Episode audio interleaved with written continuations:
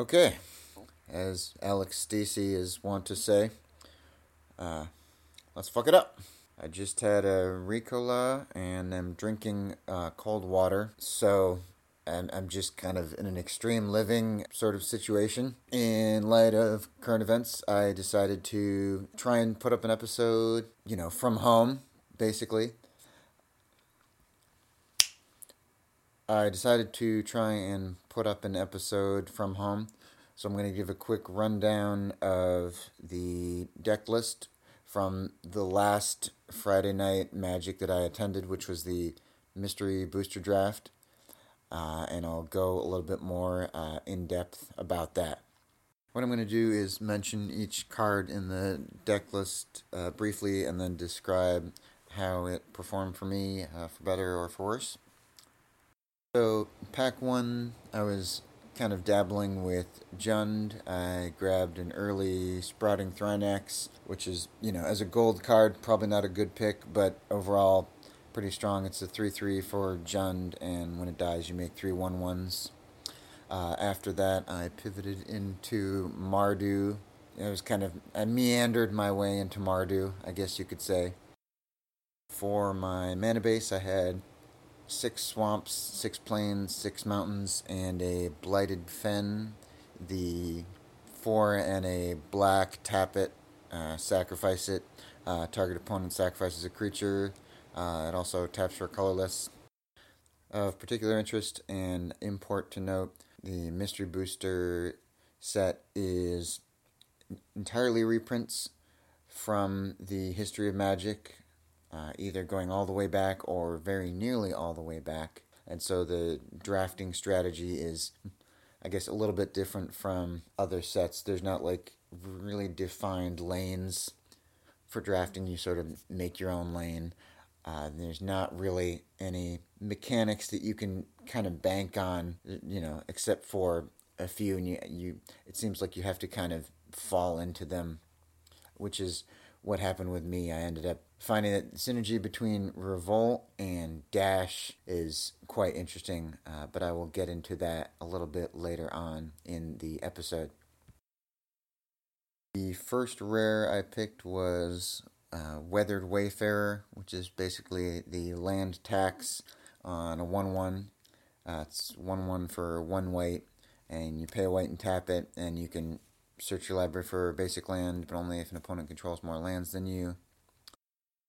The uh, another uh, pick that is next in the deck list order is Genju of the Spires, which turned out to be pretty bonkers.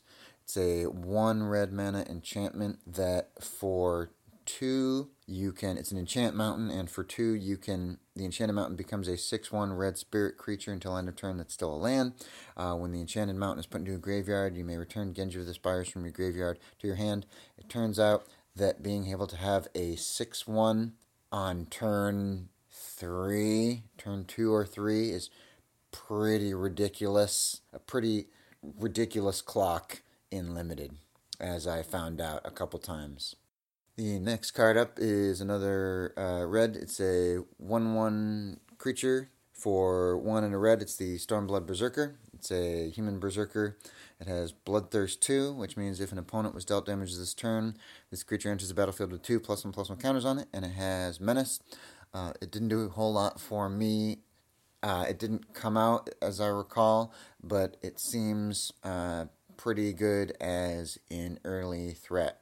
Next, we have Brute Strength, which is a combat trick for one and a red. It's an instant.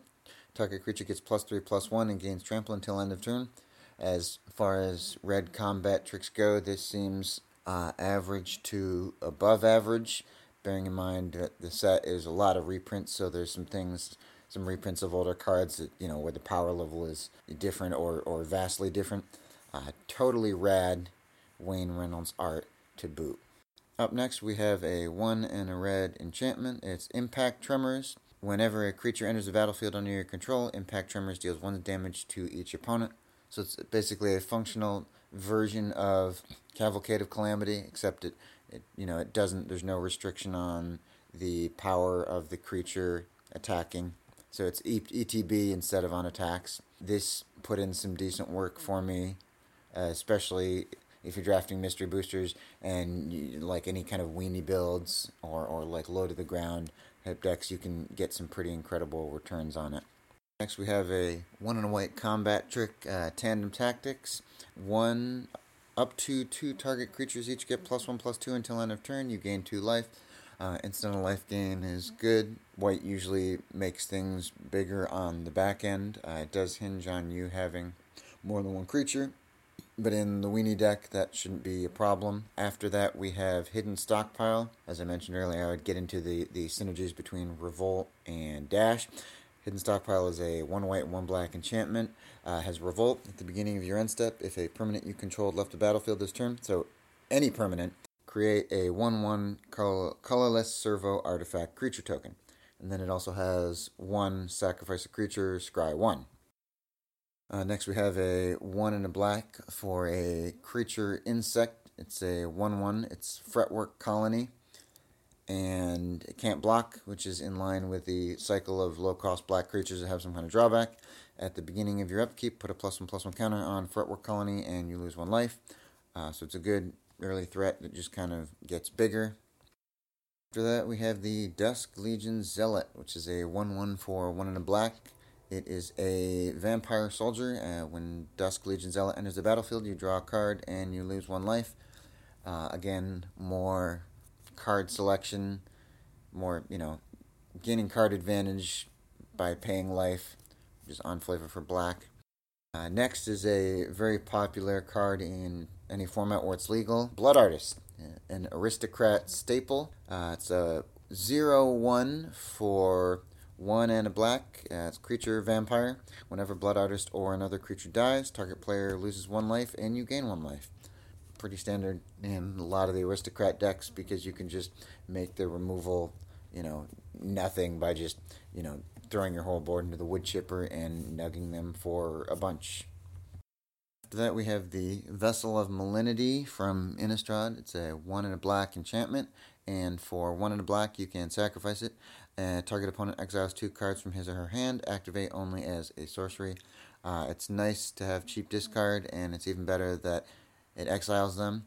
Um, this card was pretty instrumental in, you know, giving me, you know, some card advantage in the early game, or really whenever it came down. Uh, next up is the three drop slot. Uh, it's your boy Midnight Guard, or maybe I don't know whose boy it is. Maybe it's not your boy, maybe it's someone else's boy. It's a uh, 2 3 for 2 and a white human soldier. Whenever another creature enters the battlefield, untap Midnight Guard. So if you have some creature generation, say from like Hidden Stockpile, uh, you can you give this guy vigilance basically and keep him up as a blocker. Yet another one for the 3 drop slot. It's a Glint Sleeve Artisan. He is a 2 2 for 2 and a white with Fabricate 1 so he can enter with a plus one plus one counter, or you can make a one one colorless servo. So it's three power divided as you choose among one or two bodies. Uh, he is quite useful for you know maintaining board advantage, triggering things that care about creatures entering play, uh, things of that nature. Up next is uh, rare. It's your boy Boros Reckoner, your other boy Boros Reckoner not so much a house as he is a mobile home uh, because he's a bomb, but also he has first strike, so he can hit fast, he can hit hard. Uh, he's a 3 3 for 3 hybrid Boros, uh, Minotaur Wizard. Whenever he is dealt damage, he automatically deals that much damage to any target, and you can pay one hybrid Boros to give him first strike until end of turn. Pretty ridiculous. You can do some bonkers combos with him in legacy formats. Just chef's kiss. Next is the Screamreach Brawler. Another three drop, uh, two, three, four, two, and a red with dash. Uh, for one in a red, you can cast this spell for its dash cost. If you do, it gains haste, and it's returned from the battlefield to its owner's hand at the beginning of the next end step. Very handy uh, for triggering revolt along with hidden stockpile. Uh, this guy put in work. Put in work. Next up is the Hardened Berserker, yet another 3 drop. He's a 3 2 for 2 in a red, creature, human berserker. Whenever hardened berserker attacks, the next spell you cast this turn costs 1 less to cast. Uh, he didn't come out for me, but I can see him being good with combat tricks. You know, you, you play him and then you play like a brute strength, and you've got a, you know, 6 3 trample for 4. That seems pretty good. Um, not a whole lot to say about that one. Man, what is it with these three drops? The curve on this deck is, is pretty low to the ground. It's Blood Ogre is a 2 2 Ogre Warrior for 2 in a red with Bloodthirst 1, and he has first strike. Pretty solid. After that, we have Uncaged Fury, which is a instant for 2 and a red. Uh, target creature gets plus 1 plus 1 and gains double strike until end of turn. Uh, this can be pretty, this was pretty nasty as I remember playing it in M20 Limited. Time for your favorite, Faith's Fetters, which is a four cost enchantment for three and a white. Uh, it's an enchantment aura, enchant permanent. When Faith's Fetters enters the battlefield, you gain four life. Enchanted permanent can't attack or block, and its activated abilities can't be activated unless they're mana abilities. Pretty, pretty solid white removal in all the formats that it is in. Uh, next is another rare. It's Assemble the Legion, a three red white enchantment. At the beginning of your upkeep, put a muster counter on Assemble the Legion. What's a muster counter, precious? Uh, then put a 1 1 red and white soldier creature token with haste on the battlefield for each muster counter on Assemble the Legion.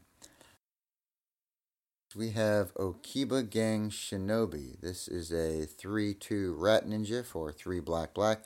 It has ninjutsu for 3 and a black, and whenever Okiba Gang Shinobi deals combat damage to a player, that player discards 2 cards.